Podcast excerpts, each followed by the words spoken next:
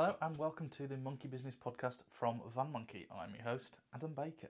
Now, it is a slightly different one this week, but I think you're going to enjoy it. This week I'm speaking to James Bolle, who started his own business, Purposeful, a few years ago after extensive experience in larger corporate companies. Now, the idea of his company was to identify the purpose of a business and to try and build a positive culture to cultivate this success for the business. Now, this idea of a positive work culture has never been so pertinent with widespread strikes in the public and private sector. James explains the process of building a positive culture and the benefits of it, but also how to look out for a negative one. But I'll let him tell you the rest. James Bolle, Building Culture in the Workplace, and me.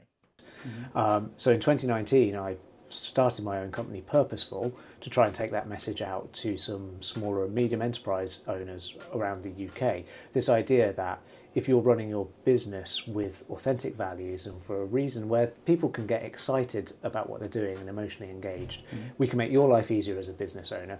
We can make their life better as team members because they'll see, you know, I'm doing something that matters. I'm making a difference in the world. Um, what I found over the kind of four years that I've been running the business was that business owners don't talk about purpose. They have a really often have a really clear purpose in themselves in terms of why they're doing it, and they don't wake up thinking I've got a problem with purpose or with values in my business. Yeah. But sometimes one of the things they'll talk about and some one of the things they'll um, try and put their finger on is yeah the culture's not quite right in my business. Mm-hmm. Um, and so I've started talking a bit more about culture than about purpose because culture is how your values and how your purpose runs through the entire organization and how everyone behaves. Mm-hmm. And so that's why um, kind of I rebranded what I'm doing as the culture builder at the beginning of 2022 and why I kind of talk about culture now. But it is, you know, it is fundamental to a business's success mm-hmm. how they do everything. Um, and yeah, that's that's why I'm interested in helping businesses build that culture.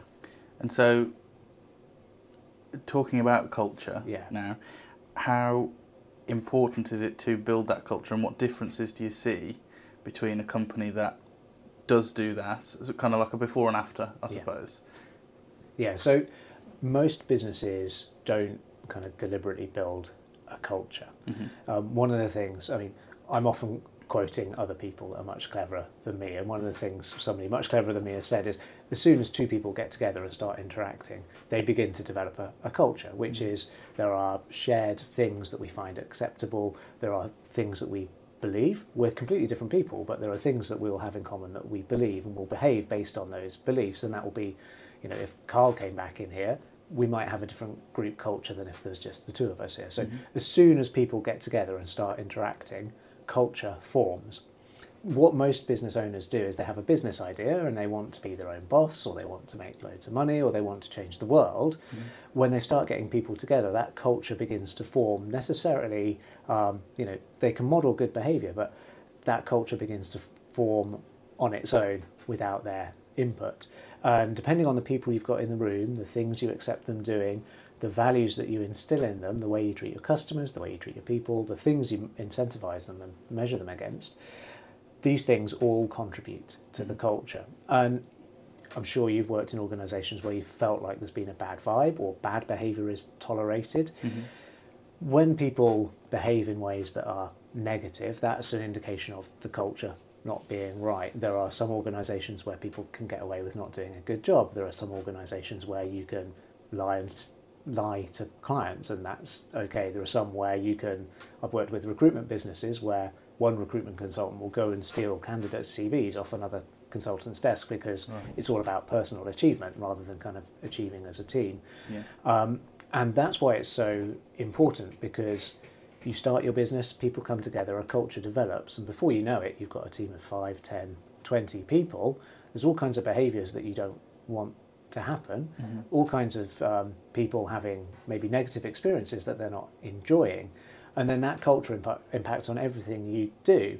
If you don't have the right culture, it negatively affects your clients. If you don't have the right culture, um, it negatively affects the people that work there. And the culture is so important in keeping people engaged, keeping people loyal, keeping people happy. Mm-hmm. That if um, I believe if you take steps to build it kind of deliberately from the beginning, you can weed out some of the negative things that might cause a big risk to your business in future mm-hmm. and really build some, some positive stuff that keeps everyone happy, motivated, engaged.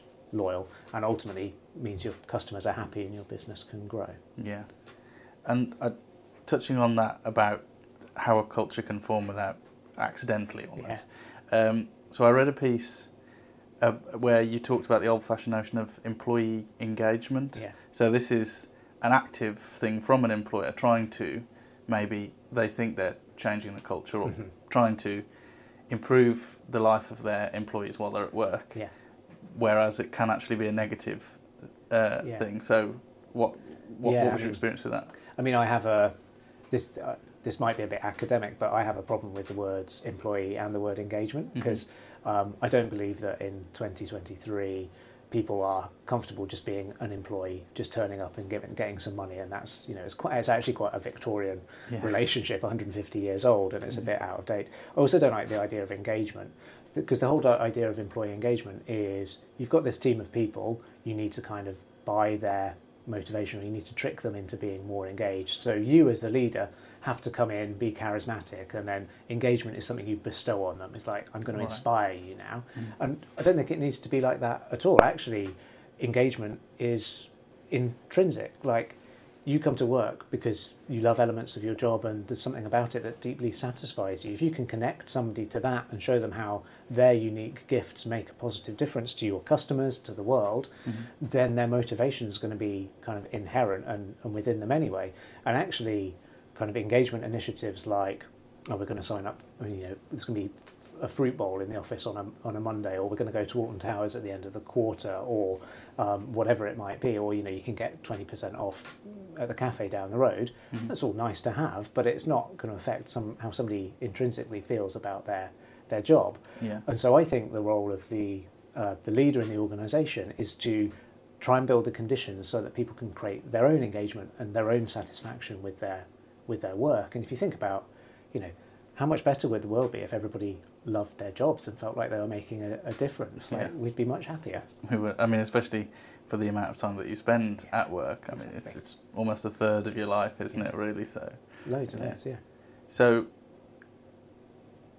so f- for a small company, how important is it for them to build the culture compared to a larger company? Is there a difference in the way that you do that, or is it the same? It's just a scale thing, or so, um, culture is a really interesting thing to think about in this case because culture can mean lots of different things to lots of different people. And like you read all these case studies about why did Netflix succeed? Oh, it had a great culture. Mm-hmm. Why did Enron fail? Oh, it had a terrible culture. Like actually, culture is just what people praise or blame when things go right or wrong. A lot of the a lot of the time, the truth is, in an organisation, there will be multiple cultures going on at at once. So you know, in a in a in a in a company that's got two offices, there'll be two different cultures. Yeah. In a company that's got five teams, there'll be five slightly different cultures. Um, so obviously, the bigger the organisation, the more complex that gets. So mm-hmm. I'd say it's kind of more difficult for a larger organisation. But even in a smaller organisation, um, the way the salespeople behave out on the road versus the way the admin team behave in the office could be two completely different cultures. Mm-hmm. And the reason why it's important to bring that together is so that your customers get kind of a unified view of what it's like working with you. So they get the same experience when they're being sold to as when they're being getting their invoices, when they're being serviced by the customer service team or whatever it or whatever department they're interacting with. And mm-hmm. everybody feels like as I say, they're using their unique gifts to do different jobs, but they're all pulling together as part of a part of a whole. Yeah. Now, it's quite complex.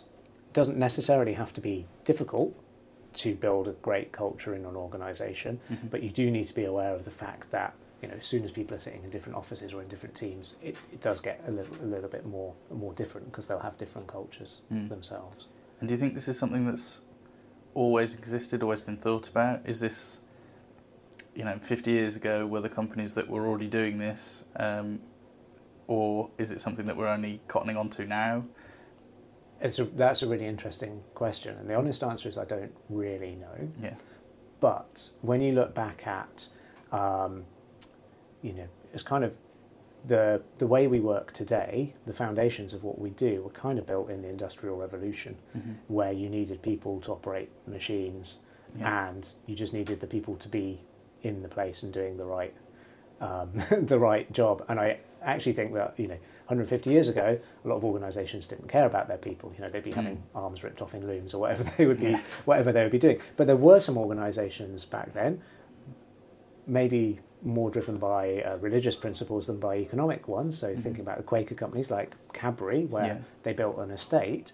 Um, you know, all of their workers should live somewhere clean with access to um, a garden large enough to grow a fruit tree if they wanted, with great communal facilities. Mm-hmm. You know, obviously that benefited the company and benefited them, but that was driven by their religious beliefs. But you know, that is, I think, really similar to what you might have seen Google doing 10 years ago with the bean bags and the pool tables and the slides in, in the office. It's kind of just a modern equivalent. Yeah. I think people have always been interested in this idea of how can we ensure that people are happy, healthy, and productive at work.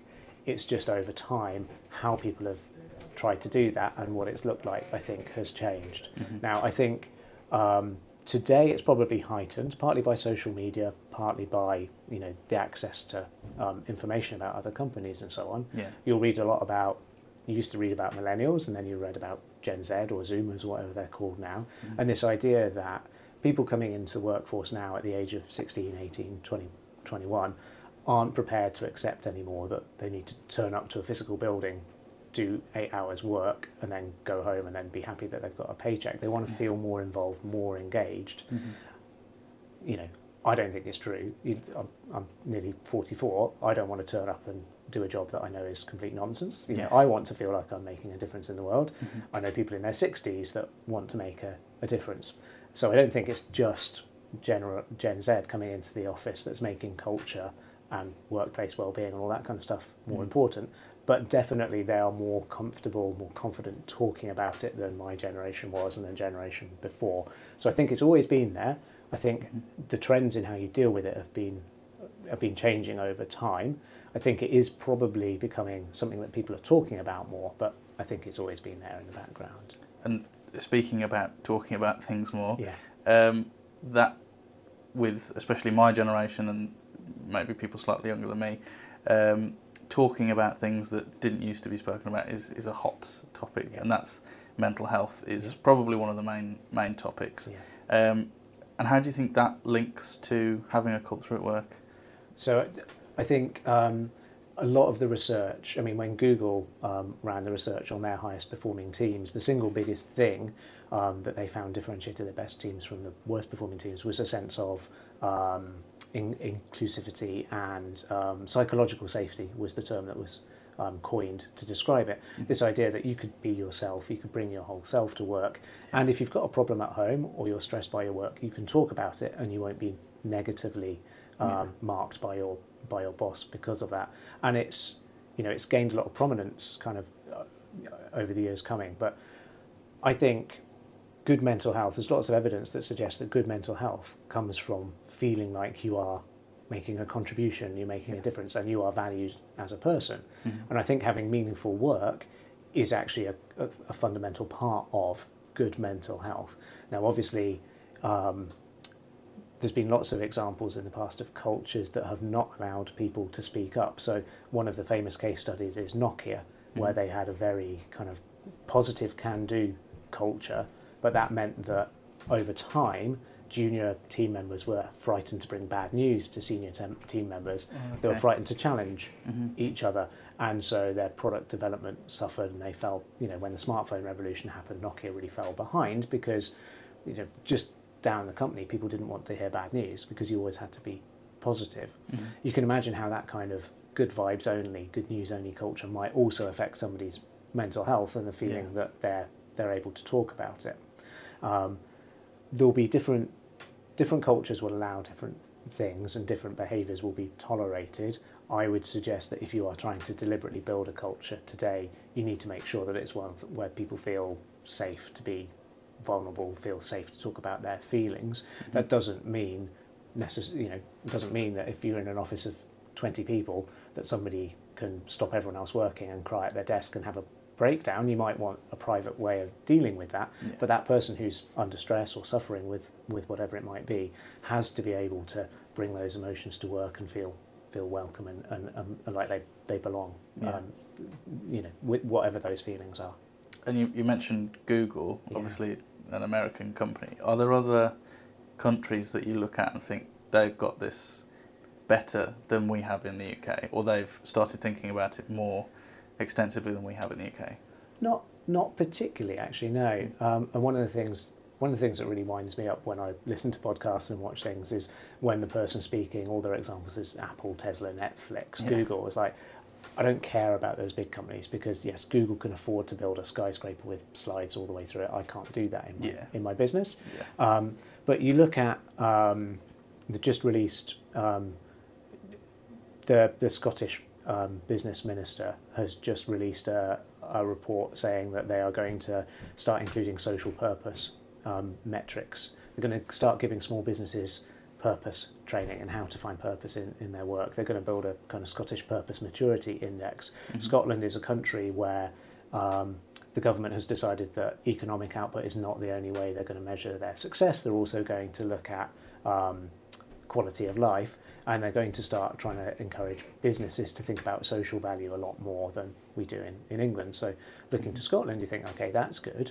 But you look across Europe, you look across the UK, there are all kinds of organisations doing great things with their culture and all kinds of organisations thinking about how they can do things differently. So you think about the B Corp movement, so benefit corporations, Mhm. organisations that um, are proving that they have a commitment to their people and their communities alongside making money. I think it's a trend that's that's really positive in the West Midlands and in the UK in, in, in, in general. So no, I don't look jealously at other other countries. Um, there's probably, if I was a psychologist, I'd probably talk about how um, national culture can impact on company culture, but I'd be out of my depth if I started talking about that. So I'm not going to, if that's all right. Well, I mean, the only reason I ask is obviously at the moment we we're seeing a lot of striking in the public Yeah. and private sector as Mm. well. Probably the private sector is reported on less than the public sector. Yeah, Um, so a lot of those strikes have been linked to pay, yeah. um, but also working conditions. Yeah. Um, so how do you think culture and pay feature? Sorry, working conditions and pay feature in culture. So, culture is the way your organisation does stuff, does anything. Mm-hmm. Um, and one of the one of my colleagues always used the really interesting statement that the way um, the worst behaviour you tolerate is what your company culture is. So, like Yeah. the way you do all these things contributes to your culture. Now, in an organisation, I think you have to look at five things. You need to look at the basics of the job. You know, do people feel psychologically safe? Are they physically safe? Um, do they get paid enough to live with dignity? Mhm. Um, and that's where I think a lot of the working conditions, particularly in the public sector, um, come under scrutiny. You know, where you look at you know nurses having, I don't know the statistics, so Yeah. you know nurses having a real ter- a real terms pay cut ten years in a, in a row, Mhm. um, train drivers being asked to do two jobs and they're worried about the safety of the passengers.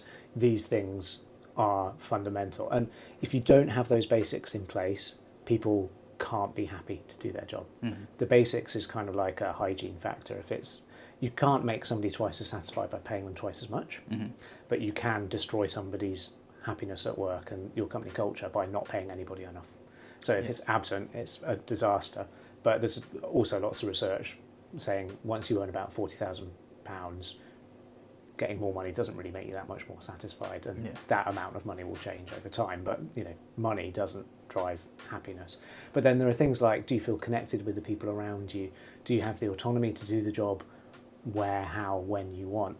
Are you getting better at it? And, and lastly, purpose. Does it matter? These things make a huge difference in um, in people's satisfaction at work. Mhm. I don't think anybody's ever gone on strike because they're like, I don't see how this how the job I'm doing improves society. Yeah. But if the basics are missing, that's when people will take a stand and say, no, I can't, I can't do this anymore. But the way you as a company deal with the basics Mhm. says as much about you and your culture as the way you let people work from home or um, how you help develop them or how you encourage them to be connected to their customers and the, and the people around them. Mhm. Um, and so I think that culture is intrinsically linked to pay and working conditions, but I think pay and working conditions probably reflect the culture of that those organisations rather than um, um, rather than the other way around. If Mhm. that does that make any sense? Yeah, Because I mean, I, I, was speaking to my mum about this, and she used to work at a high street uh, retailer, which I won't name, but um, they used to supply. Well, there'd be dentists that would come in, and Oh, hairdressers, yeah. and cooks, Yeah, yeah. and you know all those different things for the employees while they were there to just. I mean, partially it meant that the employees didn't have to all book a dentist appointment and yeah. then have time off, but you know, still it felt like a positive thing Yeah. but that no longer happens. Is that something that you've seen quite a lot? Is it something? Do you see any of those in companies these days? And do you think what the Hmm. effect of that is, basically? I mean, that's a really interesting question. So I, this is probably going back 10 years now, I went to a meeting at a uh, northern supermarket head office. Right. Okay. And we went into the meeting room and there was hair all over the table. Um, and the, the guy we were meeting said, oh, sorry, like we, we have a barber comes in every Tuesday lunchtime and uses this room as, as a barber's. Yeah. Um, and so clearly, you know, the barber had just left and we came in for the meeting. There was still hair all over the place. and I'm like, that's one of the weirdest meetings I've ever had. We're kind of brushing hair off the table so you can sit down and talk. But yes, that keeps people in the office Mhm. longer. And so there's a part of the, the company wanting to do that. But um, I think one of the one of the shifts that's been really interesting here is um, as companies get run more and more for profit. So you look at some high street retailers like Boots PLC, you know, was taken private by KKR and Stefano Pessina. Mhm. Um, you know, the more these companies are run for profit and short term profit is seen as the thing that you need to drive, the more these types of services are cut because there's not a tangible immediate benefit of having a dentist in house. Yeah. Actually, it's just a cost. And somebody somewhere will have made the argument of, well, okay, we lose 100 hours a week on average because people are booking dentist appointments and going away. Mhm. So this dentist um, costs us thousand pounds. So 100 hours versus thousand pounds. If we pay if we pay people more than 10 pounds an hour, it's not worth it. Yeah. Um, or less than 10 pounds an hour, it's not worth it. And you know it, that decision is made on a spreadsheet. But there are organisations where their primary goal is to encourage great relationships, or their primary goal is to provide great employment opportunities, Mhm. where the um, the discussion is somewhat different.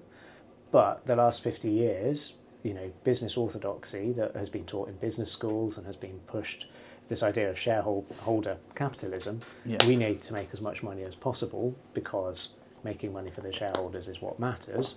These types of things will be stripped out because they're seen more as costs than as tangible benefits. I, I'm sure that it will swing back the other way over time, Mhm. um, and particularly as the way people work, maybe more from, from home and more remotely, um, happens. When you come into the office, there's got to be more there to keep you there. And so I suspect over the next few years we'll see more in house services like that coming back in as well because it's Mhm.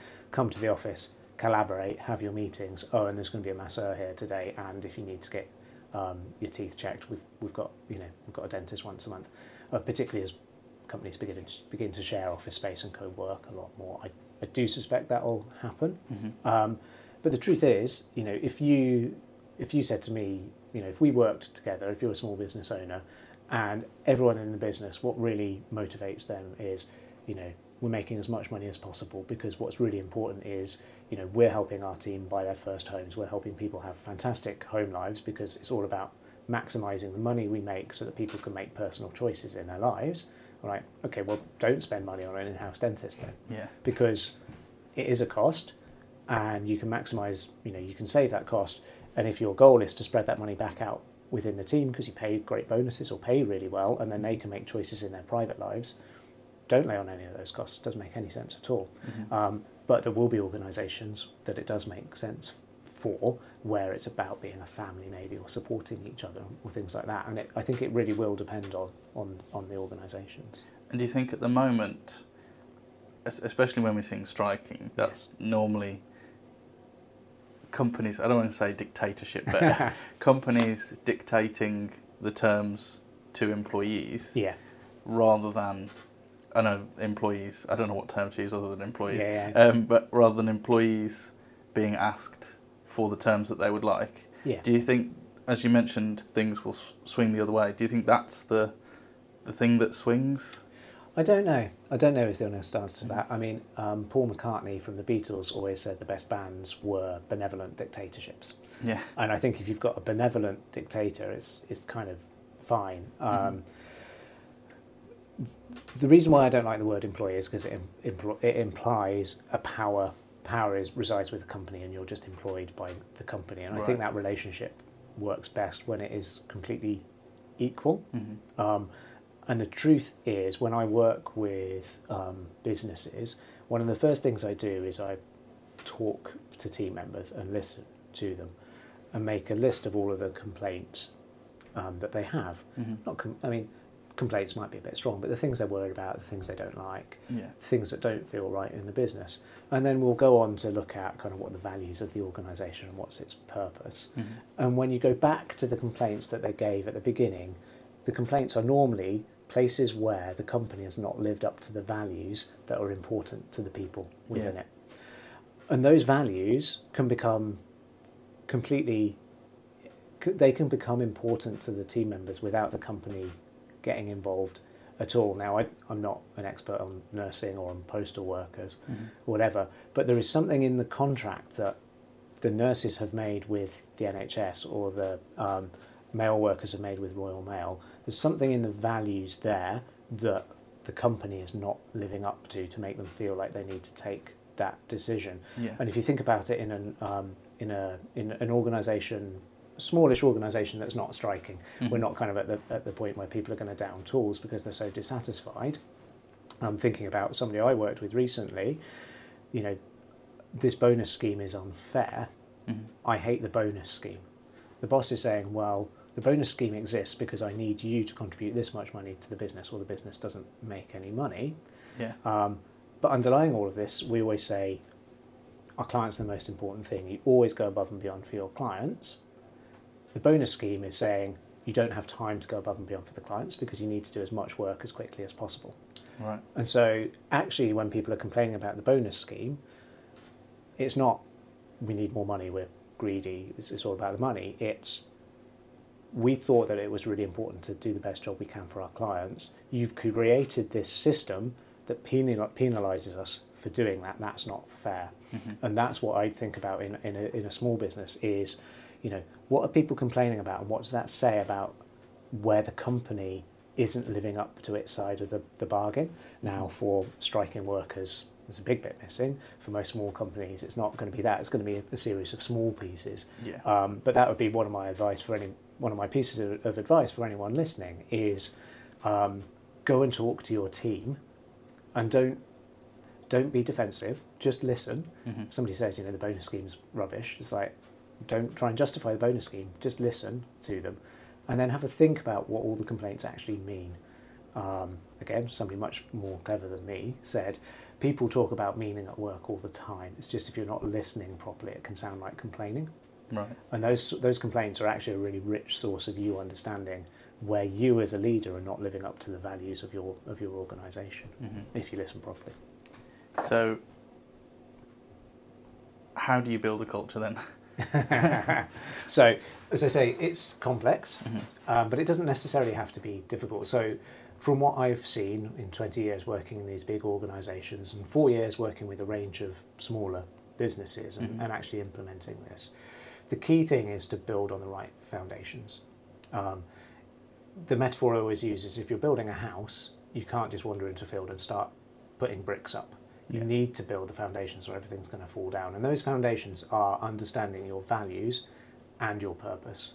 Um, and it doesn't mean not every company in the world, it's fine to make money. Not every company in the world needs to be trying to save the whales or end environmental degradation or whatever it is. Yeah. It can be about the difference you make in the lives of your customers, the difference you make in the lives of your people. It can be anything, Mm-hmm. but it's really important to be in touch with what it is that your business stands for beyond just making money and uh, getting a new car for the owner Mhm. um, or getting the owner's kids through university or whatever the, the, the underlying financial motivation is.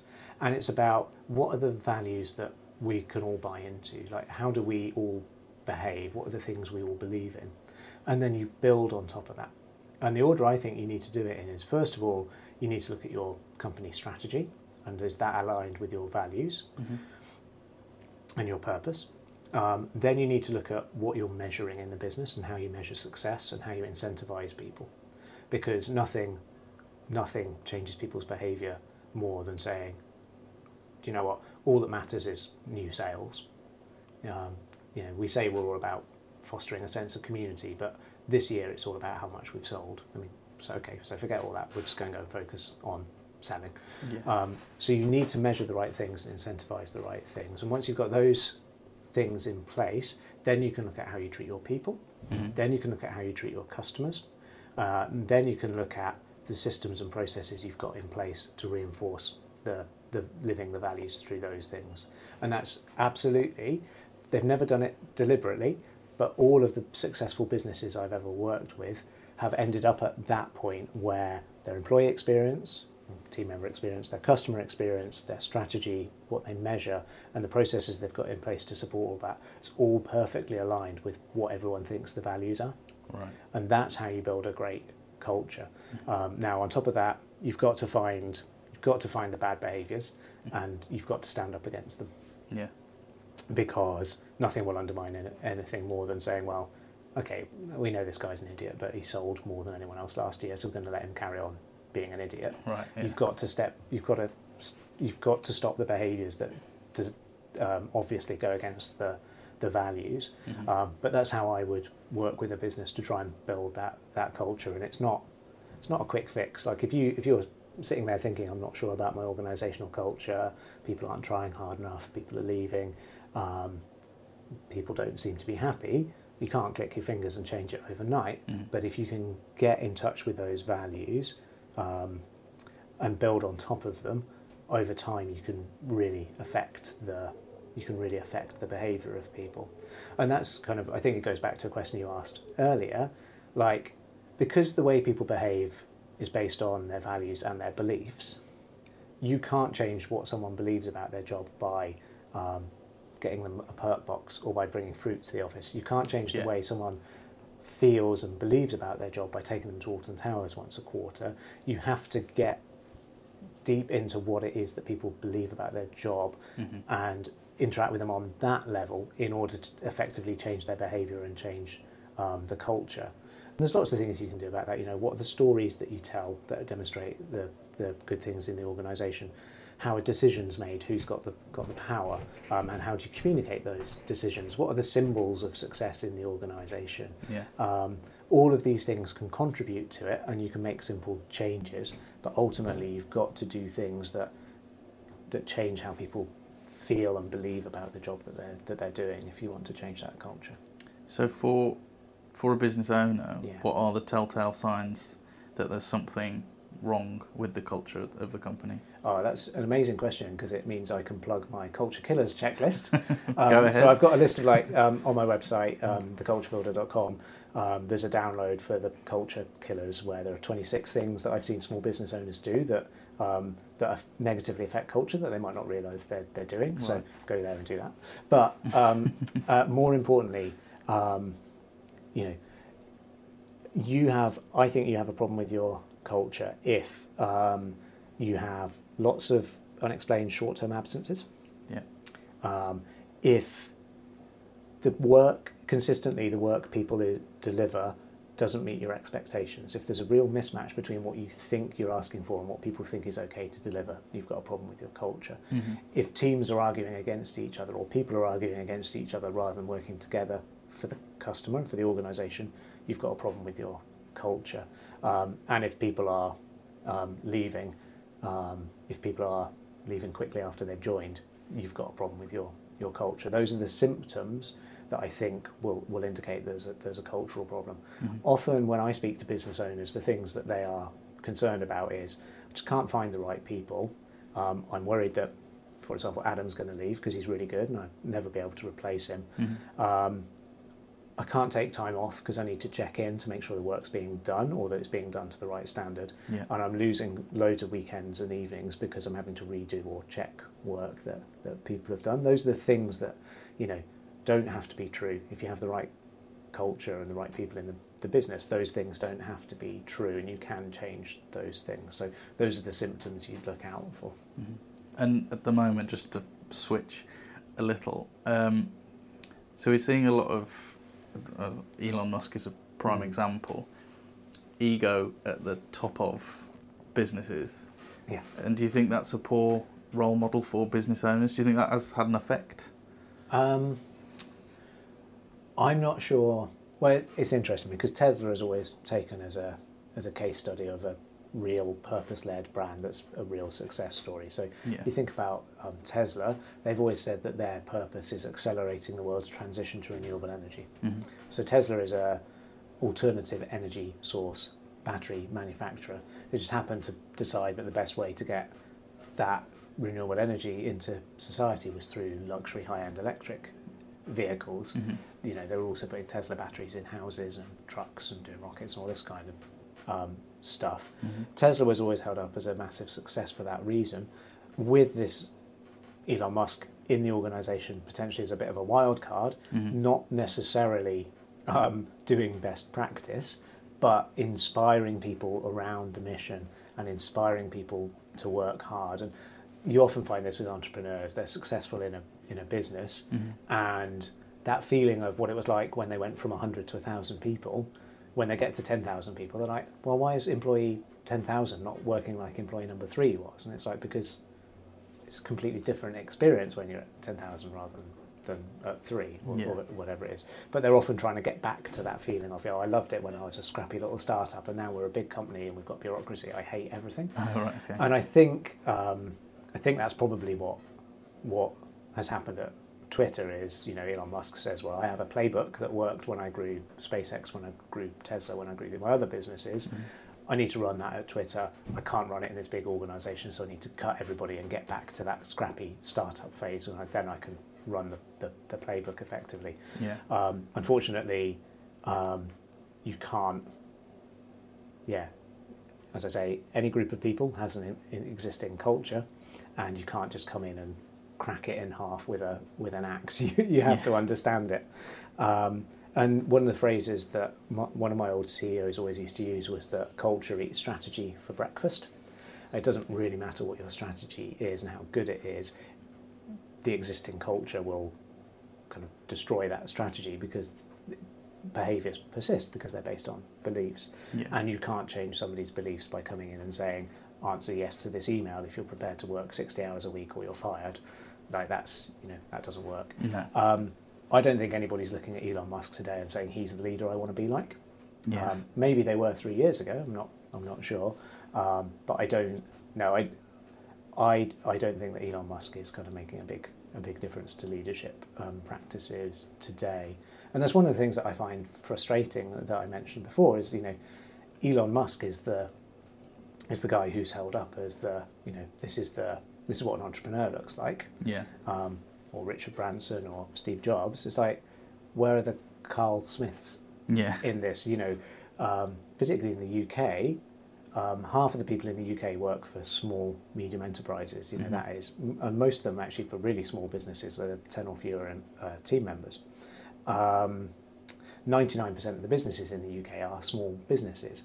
Those business owners are the ones we should be looking to because they, they, they know how to do it. The, the person who runs the, uh, has run the barbers on the high street for 15 years, the person who runs the successful nail salon, the person who runs the um, commercial vehicle sales and leasing company, they're the ones that we should look to for how they're building the culture and building their businesses sustainably Mhm. rather than the multi-billionaires. Yeah. Well, I think the only other thing I was going to say was that the first thing that I saw on your website was earn more, work less, live happier. Yeah. So the implication of that being we aren't doing that at the moment, or the majority of us aren't doing that at the moment. Um, so do you think there's anything? Well, you, you mentioned Scotland before. So what kind of legislation could help all the myriad of small businesses that we have in the UK? Could help them follow that, or people who are thinking of starting their own business, or might, might be a bit daunted by the, the Mhm. prospect of it. That's a good question, and I do not know what the answer is in terms of legislation. Mhm. Um, if I did, I would probably be in a different career Yeah. um, trying to push that. But I think that um, in business schools, um, for 50 years, people have been taught you can measure profit, you can measure turnover, your duty as a business owner is to make that profit, and you'll pay your tax, and that's your contribution to society. Um, or you have shareholders, and giving them the money is, is, is your legal duty. Yeah. That's probably what needs to change. Is that when you start a limited company or a partnership or whatever it is, you have a duty not just to return money to the directors, the owners of the business, but you also have a duty to look after your team members and um, the community that you operate in. I think you have a duty of care to the, to society Mhm. um, for running the business, and that is, I think, where um, where we can make a huge difference is in um, holding up, you know, as examples people that are doing that brilliantly. Now, I mean, I talk about um, earning more, working less, and living happier because most business owners um, I know would like to work less and they'd like to earn more. And if you can do both at the same time, they'll be happy. And so they'll live happier. Mhm. But I actually think that if you can get your organizational culture right, if you can build the conditions for your culture to thrive, yes, you'll have to work less because the work will be better. You, you'll have to replace people less often.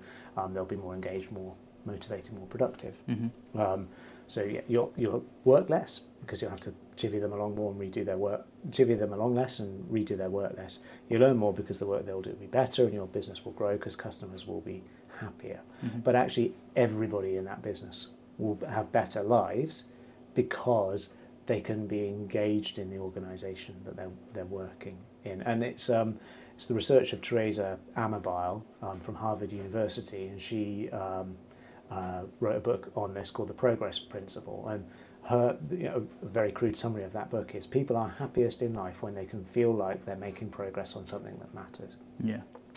And if you, as a business owner, will make more progress on something that matters to you, if you can help your people see that they're making progress on something that matters to them, if you can bring that all together into your organization and build a culture around it, you will build a successful organization because that's what the big brands have done. Maybe not deliberately, but that's what they've done over the years. Mhm. If you can, um, if you can do that, you will make a really positive contribution to everybody's lives, not just, you know, get enough money to, to pay your your, your um, credit card off or Yeah. pay your school fees or whatever your financial goals are, and the world will be better. And so that is, you know, that's the promise behind work less, earn more, live happier. Is, you know, yep, you can have some of your time back to do things that you love, spend time with your family, whatever it is.